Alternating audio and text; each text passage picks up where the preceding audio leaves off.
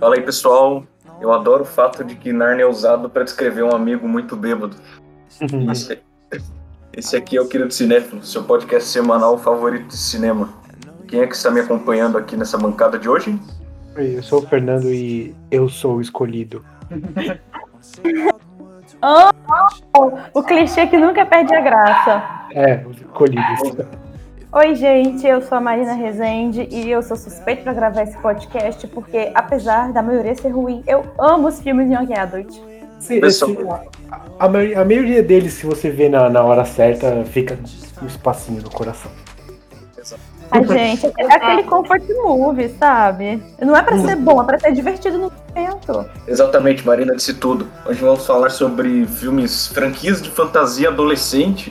É, aqueles filmes infanto-juvenis que estão no nosso coração, são filmes que nos acompanham desde tempos mais remotos de nossas vidas e que até hoje costumam ser nossos comfort séries, comfort filmes, né? E que a gente sempre revisita e sempre dá aquele gosto gostoso de nostalgia. Mas antes vamos para o giro de notícias e as vossas mensagens.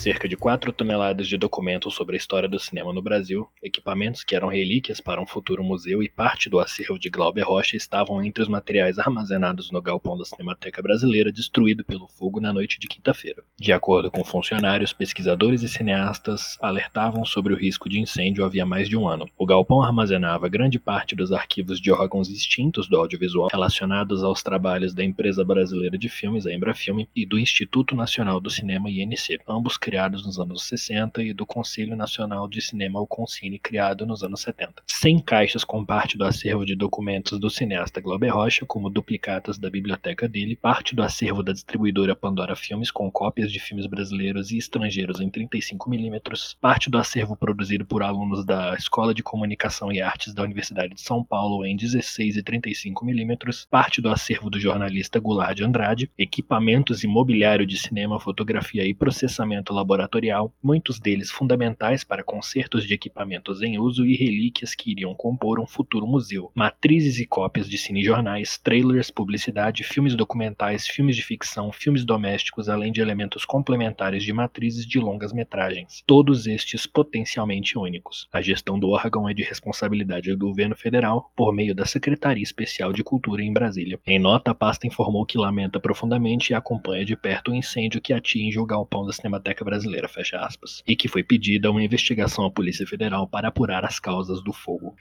O Festival de Toronto 2021 anunciou hoje mais uma leva de selecionados para as várias mostras do evento que ocorre entre 9 e 18 de setembro. Os destaques da lista incluem Titane, vencedor da Palma de Ouro em Cannes, e o brasileiro Sete Prisioneiros, de Alexandre Morato. Dirigido por Julia Ducournau, Titane vai abrir a sessão Midnight Madness do festival, dedicada a filmes de terror. A trama acompanha uma jovem serial killer que, para escapar da polícia, se disfarça como o filho desaparecido de um homem de meia idade. Já Sete Prisioneiros será exibido na sessão Contemporary World Cinema, dedicada a obras novas de vários cantos do mundo. O longa conta com Rodrigo Santoro e Christian Malheiros no elenco, e aborda o universo do tráfico humano através dos olhos de Mateus, um jovem que, para ajudar a família, aceita um trabalho suspeito.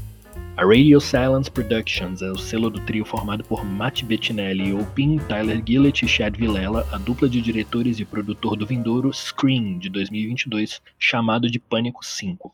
Em entrevista ao Hello Sydney, os realizadores comentaram um pouco sobre os que fãs e não fãs da franquia poderão encontrar no próximo filme. Os cineastas também falaram que tiveram uma proximidade com Wes Craven antes do seu falecimento em 2015, o que lhes permitiu conhecer o autor desses clássicos mais a fundo e descobrir que a mente criativa por trás de Ghostface do Fred Krueger é, na verdade, uma pessoa muito meiga e tranquila, ao contrário do que muitos poderiam imaginar. O Quinto Pânico não leva a indicação numérica em seu título, porque não é uma sequência da quadrilogia de Craven. Além de ser canônica demais para ganhar um remake ou um reboot, pelo menos por enquanto, o novo filme promete ser um novo Pânico, completamente desconectado da franquia original, ainda que não se tente desvincular da sua raiz.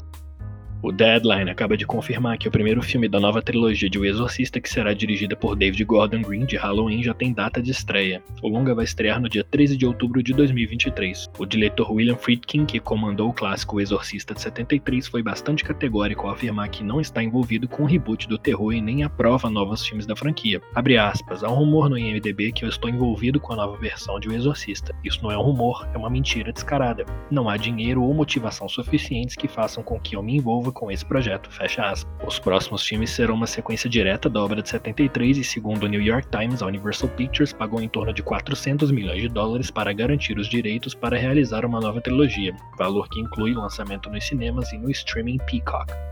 Os fãs comemoraram uma novidade em Killers of the Flower Moon, um novo filme de Martin Scorsese. Brendan Fraser, astro do cinema dos anos 90 e 2000, volta a atuar em um filme de destaque em Hollywood ao lado de Robert De Niro e Leonardo DiCaprio. Segundo o jornal Deadline, Fraser interpretará o advogado W.S. Hamilton no filme. Recentemente, ele também apareceu em Nenhum Passo em Falso, de Steven Soderbergh, que foi elogiado pelos críticos. O primeiro filme da sequência anunciada com a atuação de Fraser nesse ano foi A Baleira, de Darren Aronofsky. O longa é uma adaptação de uma peça de teatro lançada em 2012. Ele volta a atuar em filmes de destaque após 10 anos. A última obra importante que contou com a atuação de Brendan Fraser no cinema foi O Negociador, dirigido por Terry George, em 2011. Esse foi o Giro dessa semana. Lembre-se que você pode mandar perguntas ou mensagens para a gente através do e-mail queridocinéfilo@gmail.com, informando seu nome e pronomes, ou nas enquetes das nossas redes sociais, que é @queridocinéfilo, tanto no Instagram quanto no Twitter. Eu sou Gabriel Pinheiro e muito obrigado.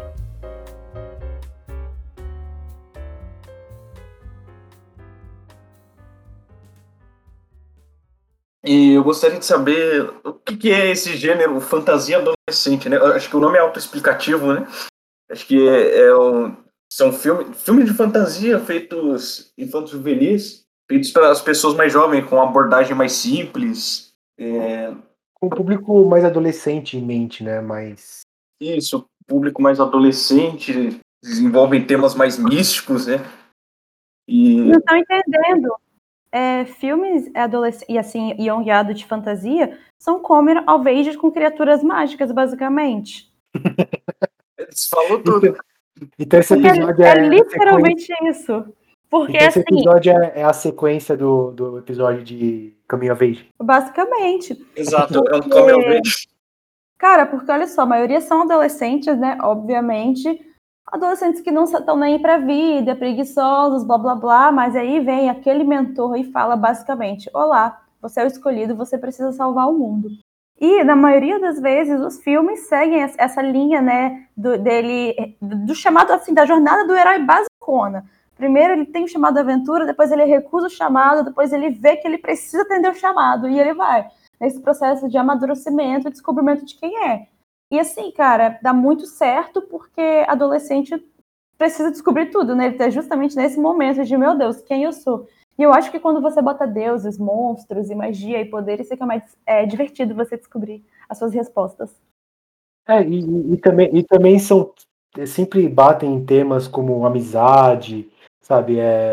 A grande maioria dos personagens principais desse gênero são órfãos, mas também sobre pais, figuras paternas, sabe? A relação com o mundo, e são coisas que ressoam com o público, né? Você pegou um tema interessante, alguns personagens são órfãos, acho que porque um jeito fácil de você cativar o público, né, de você engatar ele pela empatia é colocando um personagem órfão. Não, com certeza, cara, quanto mais miserável o personagem for, mais as pessoas gostam dele.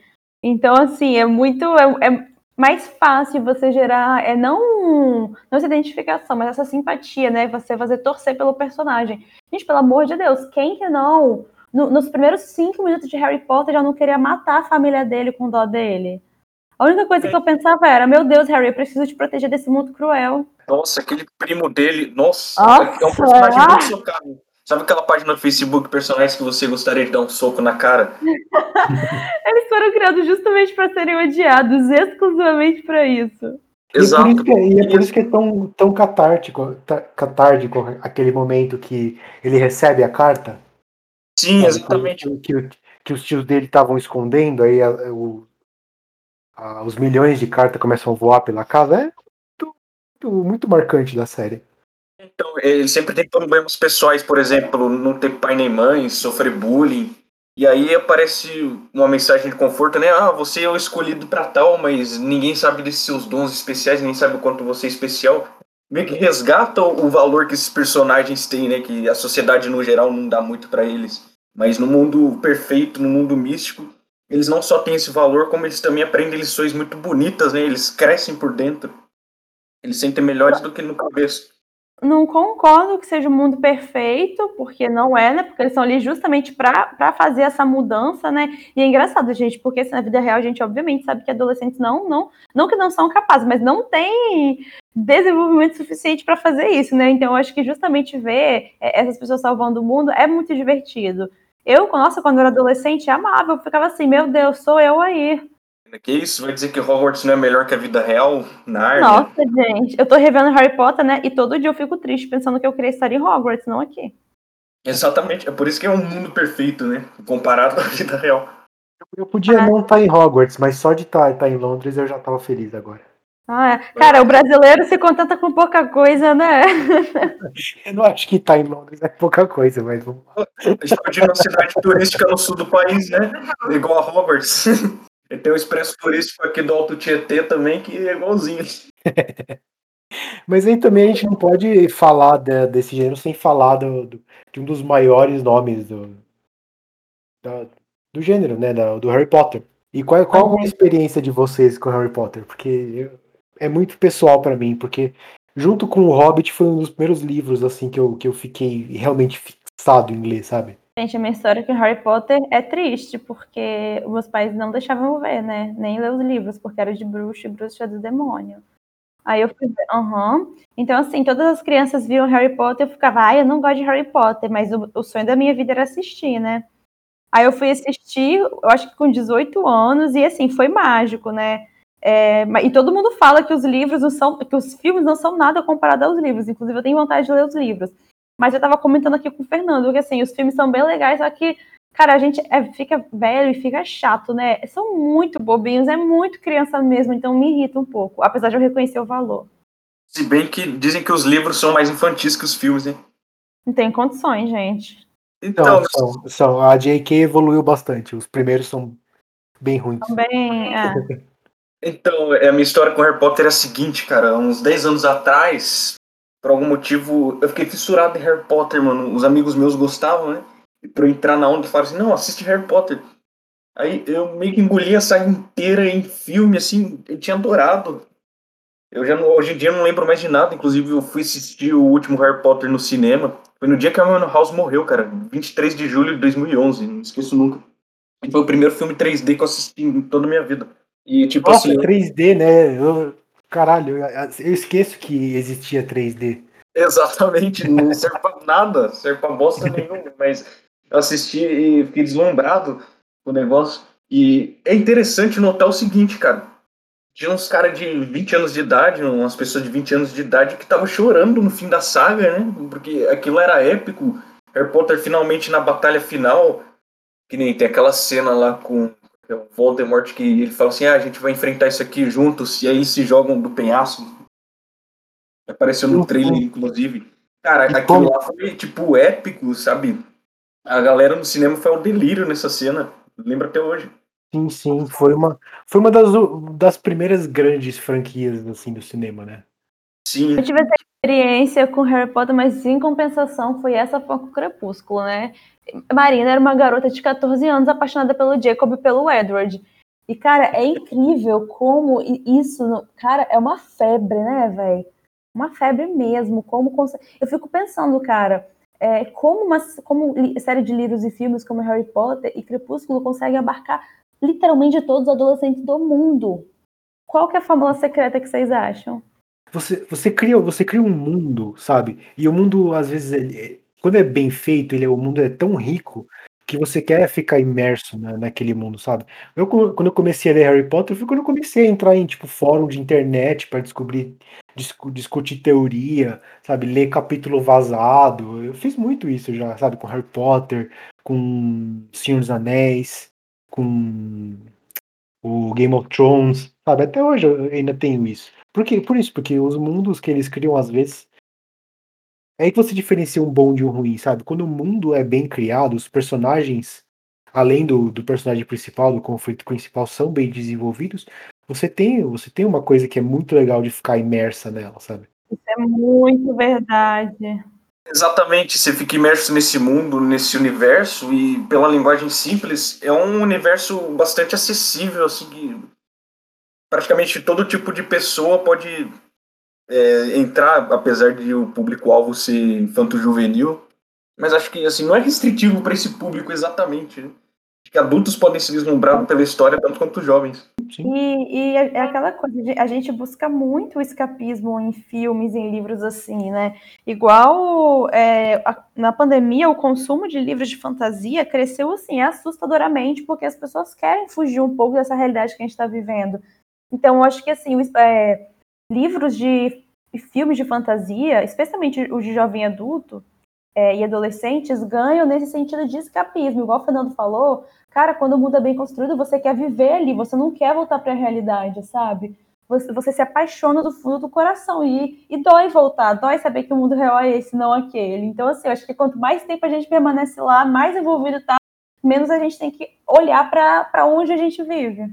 E é daí que também vem a boa e velha história das fanfics, né? Amo, gente! Eu queria chegar. Sim, Crepúsculo é muito influente nesse sentido, só que não no bom sentido, porque surgiu cada fanfic que é uma cópia pitoresca e medonha, tipo 50 Tons de Cinza, que é a versão erótica do negócio, sabe? Vendeu mais de 50 milhões de cópias, momentos. Vendo não é parâmetro, né? Nossa senhora, eu vi o filme, acho que é uma das piores coisas que eu já vi. E, assim, Crepúsculo, eu nunca assisti Crepúsculo, mas eu já assisti a paródia, que é Os Vampiros que se Mordam. Eu meio que sabia da história, né? E aí surgiu várias paródias, várias fanfics, os blogueiros escreviam, né? Coisa baseada em Crepúsculo. Tipo, febre total, assim. Os fóruns de fanfic devem estar bombando até hoje, de Crepúsculo, de Harry Potter. Com certeza. Gente, inclusive, uma coisa que me deixou horrorizada... As pessoas ficam muito Hermione com o Draco. Gente, por que o Draco é um mini psicopata? Eu vi isso, eu fiquei, cara, não tô acreditando. É por isso, né? Eu gosto daquele meme do Draco. Não sei o que tem, não sei o que lá, você só pode ser no não sei o que lá. Como é que é? Eu aprendi no primeiro filme. Ai, nossa, não, toda hora que ele apareceu, eu revirava o olho. Não, e eu amo, gente, porque, tadinho, o Harry sofre um pouco de bullying, né? Apesar dele ser o fodão escolhido. Então, eu acho que quando a pessoa vê o Harry indo contra o Draco, desafiando ele, cara, o adolescente que era tímido na escola regozijava de prazer com aquilo ali, gente. Porque eu fiquei, meu Deus, finalmente a justiça sendo feita. E tem muito essa concomitância, né, essa dicotomia, de bem e de mal, né, do cara legal, do cara bonzinho e do cara malvado, né, que no caso é o Harry e o Draco, respectivamente. E tem muito essa luta do bem e do mal e as proporções, né, os próprios alunos de Hogwarts, né, a Grifinória e o... Como é que é o nome? O Voldemort, aquele que nos pode citar o nome. Uma coisa assim. Tá aí outro dos clichês do gênero que eu acho interessantes. É tipo a divisão em facções. Sabe, por exemplo, em Harry Potter. Em Harry Potter você tem as quatro casas, sabe? Em Crepúsculo você tem os vampiros e os lobisomens, sabe? E é interessante isso pros fãs, sabe? Tipo, cria uma identidadezinha. Tipo, eu sou o tal, eu sou o outro, sabe? Nossa, cara, você tocou num ponto muito foda, a identidade, porque realmente sobre gerar identificação, né? Sobre você querer pertencer a algum lugar e sentir que você tá pertencido. E realmente, eu tô parando aqui pra pensar, todos têm facções, você pega... tem Maze Runner, sim. Tem Divergente, tem Percy Jackson, tem tudo. Porque, é legal você sentir que naquele lugar você pertence. Exato, e parece meio que um jogo de RPG, isso aí, né? Você cria seu personagem. Qual que é essa espécie, né, de personagem? Aí tem uma coisa que começou com Tolkien, inclusive, que eu considero pelo menos o pai de tudo. Aí que ele fez os elfos, os orcs... Ele tem os Valars, que é a classe mais alta de deuses, os Maiar, enfim, tem classes e subclasses, né?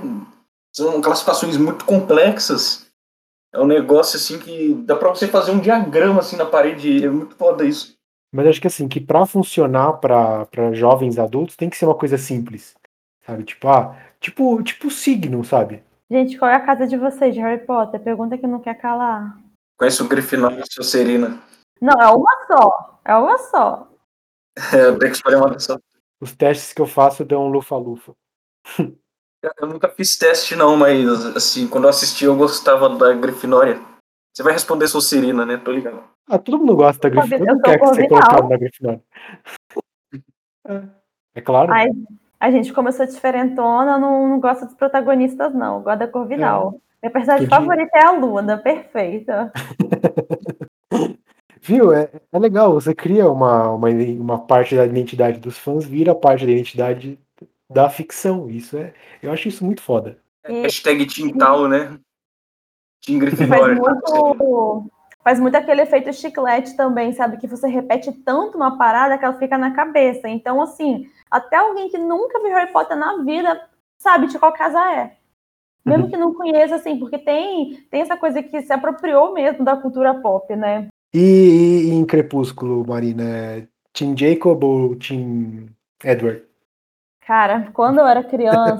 Olha, eu acho os dois ultra problemáticos, né? Um é psicopata e o outro é abusivo.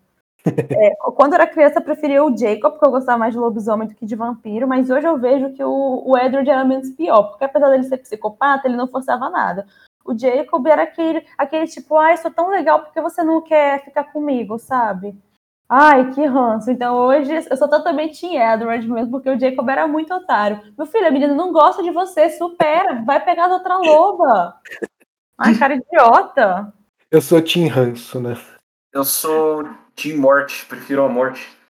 Vocês nunca vão entender a felicidade de ser uma adolescente de 14 anos vendo Crepúsculo. Então, quando começou o Crepúsculo, eu já tinha passado a minha época de ler essas coisas. Ah, não ia funcionar pra você.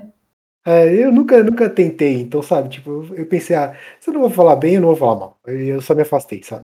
Quando começou o Crepúsculo, eu era criança, cara. Então, acho que... A diferença de idade é real. Tinha 11, 12 anos, teve a febre do Crepúsculo. Vovô aqui só eu e Fernando, o resto é tudo novinho. Sou muito bem pra Crepúsculo. Gente, e outras obras que vocês gostam, assim, desse gênero, quais são? Eu particularmente, quando saiu aqueles Jogos Vorazes, eu gostei bastante da série. Sabe, é um guilty pleasure pra mim até hoje. Os Jogos Vorazes, você tocou num ponto aí. Pra mim, das adaptações, é a melhor que tem. A melhor de longe, porque ela não é infantil, e eu acho que, assim, tanto um adolescente quanto um adulto podem ver aquilo e ficar, caralho. Porque, assim, sim, aquilo é uma distopia, né? Não, é uma distopia com uma crítica muito atual sobre o totalitarismo e tudo mais.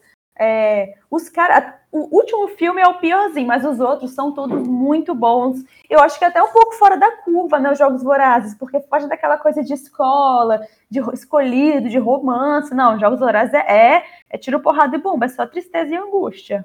E foi um filme que trouxe aí a nova moda do Young Adult de distopias também, né? Sim, então, eu só assisti o primeiro e é um filme super denso, e ele foge um pouco a regra das fantasias que tinha antes, né, Harry Potter, Percy Jackson. Sim, ele ficou mais adolescente do que infantil, sabe?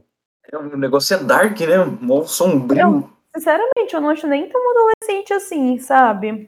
Apesar de ser para adolescentes, né? Mas é legal que você vê que em Young Adult é muito normal dar muito foco em romance. Nos Jogos Vorazes, apesar de existir um triângulo amoroso, tipo, isso é muito terceiro plano, sabe? A questão principal é sempre a luta contra o governo totalitário, contra a censura. E é muito bonito, mas é muito triste, né? Especialmente o final do livro, gente. O final do filme é bonitinho, o final do livro é devastador. Assim, ele não dá pra botar... gente. Spoilers, vai demais, então, arrebenta. Assim, ó, spoiler mais ou menos, porque ele não dá uma... Olha que ironia massa. Apesar do último livro se chamar Esperança, o final não traz esperança. É totalmente o contrário. O final realmente a subversão daquele final feliz, porque apesar deles terem vencido, A Katniss, ela tá completamente, ela tá destruída, quebrada. Ela assim, ela fala que ela nunca mais vai ser feliz de novo, porque assim, acaba com aquela coisa de felizes para sempre no final, sabe? Porque não tem felicidade. E até seria incoerente ser com tudo que ela passou. Mas assim, é uma mensagem muito incrível. Jogos Vorazes é foda. Sim, então, é um ponto fora da curva, né? Um filme de fantasia tem um final triste, né? Sim, ele até termina com a mensagem totalmente ali de desilusão, né?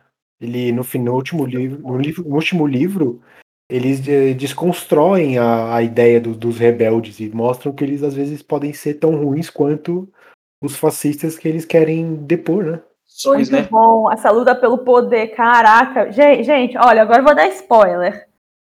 Ó, já coloquei o aviso, já arrebenta. Então tá.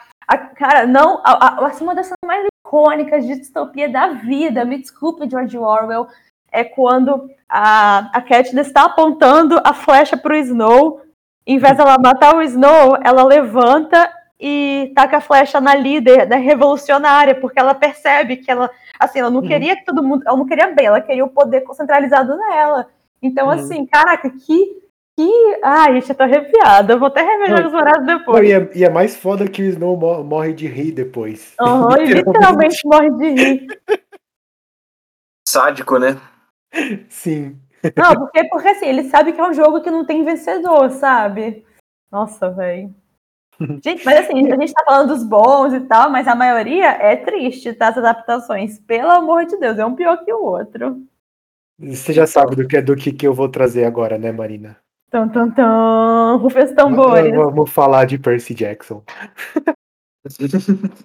Já foi citado no episódio das adaptações, né? Eu me abstenho. Por favor, o que você acha da adaptação de Percy Jackson? Cara, assim, sem forçar, eu tô falando de forma extremamente consciente. É a pior adaptação de filme que eu já vi.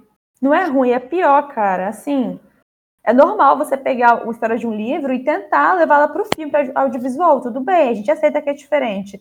Mas a forma que ele fez, ele só usou o título e criou uma história bizonha, sem sentido, sem emoção, sem nada. E saiu aquela bosta. Depois, no episódio de adaptação, eu falei que eu ia resistir, mas eu não tive a coragem ainda. Mas, assim, é difícil mesmo ter adaptações boas, porque se você pensar as outras, Maze Runner, flop, Divergente. Foi tão flop que nem o último filme teve, que o penúltimo não se pagou. Eragon. Flop dos flops dos flops, tanto que só teve um filme. Outro, cara, o Bússola de Ouro, que eu tô lembrando aqui também, né? Só que o Bússola de Ouro é um pouco diferente, porque apesar da principal ser uma adolescente, uma menina acho que de 13, 14 anos, o livro, ele é bem denso, é um livro para adultos, sabe? Mas o filme ficou bem bobinho. E, gente, olha que louco, o filme fez até algum sucesso, só que ele sofreu muita censura pela igreja. Ainda mais na época que estava rolando Harry Potter, tinha aquela coisa, do diabo, oprimido, blá, blá, blá. Então acabou que a Bússola de Ouro acho que não conseguiu se alavancar por conta dessa censura, sabe? Mas é muito interessante também. E olha que esse filme tem um puta de um elenco, né? Caraca, elenco de peso, véi! O Daniel Craig, tem a Nicole Kidman. É pesado. E na época, pós-James Bond do Daniel Craig. Pensou o James Bond num filme de fantasia? Em vez dele usar uma arma, sei lá, um laser, ele usa, sei lá, um cajado. Ia ser da hora demais. Cara, sabe outra série de... Peraí, André, rapidinho. Outra série de Young Adult que eu assisti muito recentemente, mas que eu adoro, é Como Treinar Seu Dragão, cara. Vocês já viram? Não. Com certeza. Senão, André, pelo amor de Deus, termina esse podcast, vai assistir. É maravilhoso. Sério, é uma animação que tem os clichês, tem o escolhido, tem a parte romântica, tem os amigos adolescentes, tem montagem de treinamento, tem escola, sabe? Mas é sensacional, cara. Tem umas cenas que só de eu lembrar delas já me arrepia, cara. Gente, é uma pergunta. É muito lindo, especialmente o 2, cara. O 2 é lindo demais da conta. O tanto que eu chorei, só Deus sabe. Shrek pode ser considerado Young Adult? Não, porque a gente não sabe a idade do Shrek. Só por isso. Mas tem umas piadas adultas lá, velho. Meu Deus. E é uma franquia ainda. Oh, tem fantasia, mundo místico. Sim, sim, sim. Mas, a grosso modo é fantasia e jovem adulta. Acho que é fantasia mais adulta. Shrek é uma incógnita. Shrek é Shrek, é o seu próprio gênero. É, acho que é isso. Mas também é baseado num livro, né? Vocês sabiam? É mesmo? Ah, baseado num livro. Não. Hã? Gente, eu tô chocada. Quem foi o gênio que nos apresentou com essa obra-prima? Mas aparentemente ele é totalmente diferente, sabe? É só uma inspiraçãozinha. Gente, já falamos as principais franquias aqui. É, tem os clones delas também, né? A Marina falou agora de Aragorn, que é um pouco o clone do Senhor dos Anéis aí. Ela adora, mas deixa aqui pra eu só pra alfinetar um pouquinho. E Aragorn parece que é um pouco chupado do Senhor dos Anéis, só que com uma abordagem mais jovem, né? Porque o Senhor dos Anéis tem uma abordagem bem mais adulta. Mas, com certeza, o Aragorn é bem adolescente, mas, gente, o autor, Christopher, escreveu o primeiro com 15 anos, né? Tanto que, assim, eu gosto da série, mas eu admito que o primeiro livro, pelo amor de Deus, é na força do ódio mesmo. E, assim, ele copia, entre aspas, na questão dos elfos, dos anões, mas, gente, pelo amor de Deus, que fantasia que não tem elfo e anão, né? E ele usa a jornada do herói, né, cara? É assim, todos os livros que usam a jornada do herói parecem um pouco, porque tem os mesmos arquétipos, sabe? Do escolhido, que sai do meio do cu do mundo pra vencer, salvar todo mundo, essas coisas. A jornada, o mentor, né? É muito previsível, porém amo, gente. Jornada do herói existe em quase todos os negócios de fantasia porque dá certo. Exatamente. Ele sai numa missão, né? E aí acontecem os conflitos. E aí quando vai chegar um clímax, acontece outro problema que você acha que botou tudo a perder, mas depois no final fica tudo bonito de novo. Ah, e temos os clones do Crepúsculo, né? 50 Tons de Cinza. Temos After também, que... Nossa, só por Deus, cara. Nossa, gente, After é ridículo. Pelo amor de Deus, romantizar o relacionamento abusivo aqui, não. Infelizmente, Crepúsculo trouxe de tabela, né, essas influências, uma normalização, né? Quase como se fosse uma romantização dos relacionamentos abusivos. E um monte de filme aborda relacionamento abusivo, né? Influenciado por Crepúsculo, mas de uma forma muito irresponsável. Quase como se fosse uma apologia ao negócio. E pior que o Crepúsculo não é relacionamento abusivo, sabe? Assim, tudo bem, o Edward é meio psicopata, mas ele sempre respeitou os limites da Bella, né? Eu acho que a questão é muito daquela coisa da menininha que sai do nada, menininha sem graça, sem sal, e o cara fodão se apaixona por ela, sabe? Talvez Crepúsculo tenha aberto a porta para esse tipo de história. Que, gente, é muito influente até hoje, né? Se vocês forem ver os livros mais vendidos do Brasil, a grande parte são eróticos que seguem esse estilo de história. Sim, é um erótico com uma escrita juvenil, né? É fácil pro público juvenil se inserir, né, nessas histórias, sabe? Nenhuma menina quer ser a personagem que tá esquecida. Você quer ser a Bella, você quer ser a menina que se apaixona, sabe? Exato. O disclaimer, galera. Lembra quando a Christian Stewart sofreu um puta de um hate por causa da atuação dela? Até hoje, né? É, tipo... Cara, mas é foda, porque, assim, a Bella do livro é a mesma coisa, ela é chata, assim, ela não faz nada, não faz sentido todo mundo se apaixonar por ela. Mas o pior é que a Kristen Stewart fez uns filmes depois que ela tá atuando bem, mas ela fica à sombra do Crepúsculo até hoje. O filme saiu há 13 anos atrás. Sim, é irônico que a gente dê uma colher de chá pro Robert Pattinson, né? Exato, cara, ele tá fazendo umas atuações que, cara, Oscar Worth, tá ligado? Mas o Robert, assim, primeiro que ele é muito engraçado, que ele zoava Crepúsculo enquanto fazia Crepúsculo, e ele é realmente um grande ator. Eu não acho que a Kristen Stewart pode ter bons papéis, mas ela não chega perto ao ator que o Robert Pattinson é, sabe? Porque realmente, eu vejo os filmes do Robert e penso, caramba, personagens diferentes. Eu vejo os filmes com a Kristen e penso, meu Deus, é a Bella em outros nomes. Sim, o Robert Pattinson escolhe uns filmes que são obras-primas, né? Bom Comportamento, Farol... Sim, ele parece um ator que é mais propenso a aceitar riscos, né? Exato, ele aceita uns filmes mais experimentais, assim. E o cara dá o sangue mesmo. O cara não é pouca bosta, não. Mas, assim, apesar de reconhecer que esses filmes deixam a desejar, eu guardo com muito carinho a maioria deles, né? Primeiro tem, assim, a questão da nostalgia, que a gente sempre tem carinho pelas coisas que remetem a gente a tempos passados, né? E querendo ou não, você acaba aprendendo alguma coisa com as coisas que você vê, sabe? É, apesar de ter um clichêzão, é legal você ver o garoto que sai da fazenda e se transforma em algo grande, sabe? Daquele sentimento de que, caramba, a grandeza pode vir para todo mundo, sabe? Nada é impossível. E, pô, quando eu era adolescente, eu era muito tímida, enfurnada na minha casa, não tinha muitos amigos, então eu ter esse contato com esses mundos, sabe? Eu ficava, meu Deus, cara, eu posso ser assim um dia, então falo mal, mas eu amo. Tô com carinho, o bullying do bem. É muito importante você ter uma coisa que te faça confortável, assim, nessa ideia e nessa idade que você está se construindo, né? Sim, exatamente. E tem o fator da identificação também, né? E, por exemplo, se você é como a Marina disse, que era muito tímida quando era mais nova, e a maioria desses personagens aí, esses chosen ones, esses escolhidos, eles têm esse mesmo perfil, né? Sim, eu sou escolhido porque eu não quero esse papel, né? Sempre assim. Tipo, eu vou ser o rei porque eu não quero ser o rei. Sim, exatamente. Ele sempre tem aquela lição de moral, né? Eu perdi o fundamento aqui. Não, e pior quando eles ficam, a gente vai ter que salvar o mundo, eu não quero, eu quero viver minha vida normal. Meu filho, vai salvar o mundo, que raiva! É, aí alguém ataca a vila e fala, agora é hora de vingança. Tem a lição do, você é diferente, mas ser diferente é incrível. Então, cara, gente, eu tava vendo um vídeo do Zeluni, ele tava reagindo aos Mutantes. Os Mutantes podem ser considerados fantasia adolescente.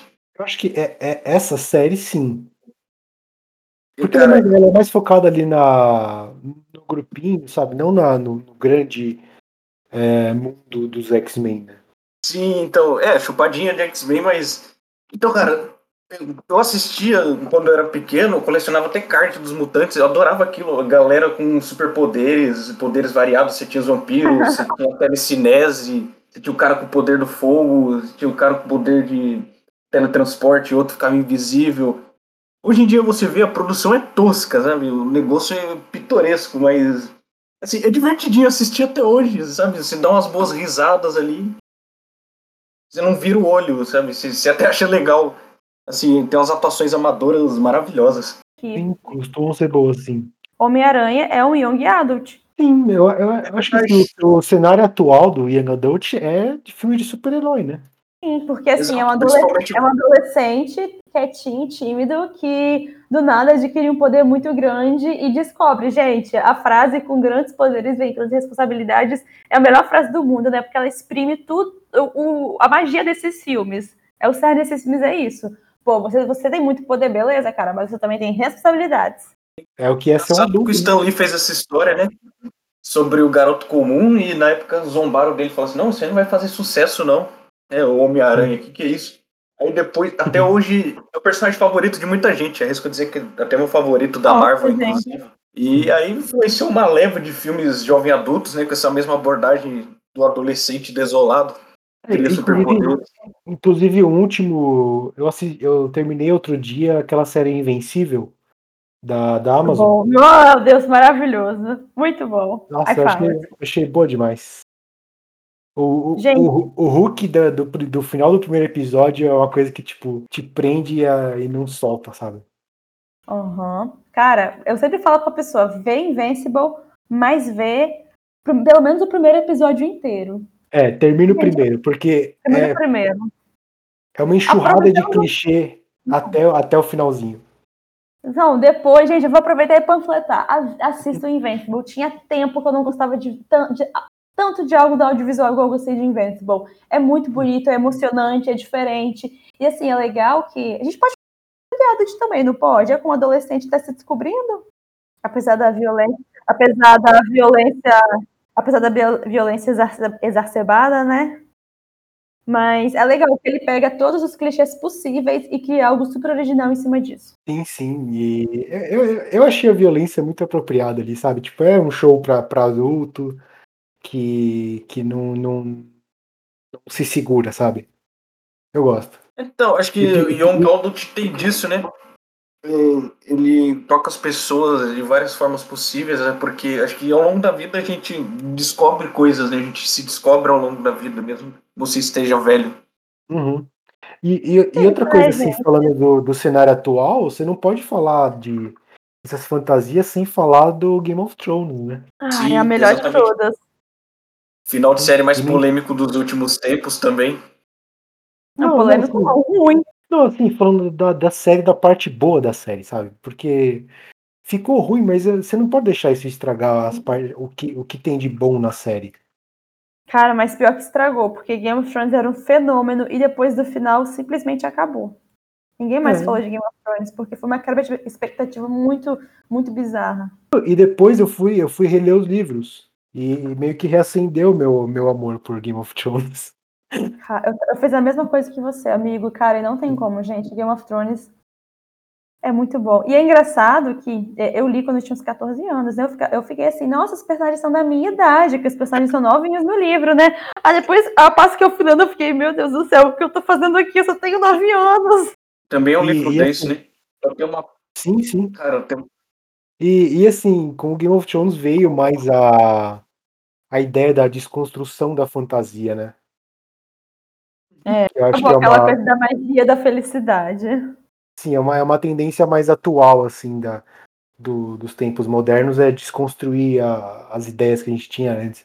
Aí você tem o Game of Thrones, você tem o The Witcher também, né? The Witcher, exatamente, disse tudo. Que o jogo, inclusive, também foi um fenômeno. Sim. The Witcher 3 é uma obra-prima, um jogo maravilhoso. Os livros também, são sensacionais. Não, gente... Mas aí a gente também já tá indo para as fantasias um pouquinho mais maduras mesmo, né? Exato. São os Young Adults que eles pendem mais pro adult do que qualquer outra coisa. São os temas ainda mais densos. Às vezes, até, que nem o Game of Thrones tem nudez, né? Sangue pra caramba. The Witcher também. Você fica um pouquinho mais adulto, mas você tá vindo de um mercado que foi saturado, né? Dessas séries, grandes séries de Young Adult. Exato. E elas não fazem mais tanto sucesso como elas fazem antes. E assim, literalmente... Hoje em dia, o que tá assim, Young Adult faz sucesso, mas faz mais sucesso quando é romance contemporâneo mesmo. E na Netflix, né, eles estão meio que saindo do cinema, assim. Uhum. Exato. E tendo pra série mesmo, fazendo um monte de série. Focada mais em romancezinho, então infelizmente é difícil a gente ver uma série assim de fantasia boa. Inclusive, apesar de que esse ano vai sair a segunda de The Witcher e eu acho que ano que vem é Roda do Tempo. Pra mim é Felicidade do Fernando. E Roda do Tempo, mal vejo a hora. Aliás, vai sair a série do Senhor dos Anéis, né, na Amazon. Estão hypados? Cara, não, cara, não. E ainda vai sair a série do Game of Thrones falando a história dos Targaryen. Spin-off, spin-offzinho. É meio que uma contando antes, né, da história antes. Sim. Prequel, né? Da hora. E assim, uma coisa que você nunca pode falar mal da Amazon, aqueles da HBO, é que eles não desenvolvem uma boa produção. Isso é uma grande mentira, cara. A Amazon e a HBO, elas são diferentes, que a Netflix é assim, vou fazer uma série por semana. A HBO e a Amazon não, elas fazem poucas séries, mas em compensação, as que elas entregam são sempre de muito alto nível. A gente pode até não gostar da história, mas o nível, a produção é de classe alta mesmo. Da Netflix não, a maioria é bem flopadinha. Netflix é quantidade em vez de qualidade. Exatamente. Sim. Exatamente. Então, ainda temos... Parece que é um gênero que não vai morrer, né? E se for morrer, não vai morrer tão cedo. É um gênero que está super em alta, como a Marina disse, principalmente agora na pandemia, que a galera tá comprando pra caramba livros, séries, inclusive Young Adult. E nós gostaríamos de saber o futuro, o que será do futuro desse gênero.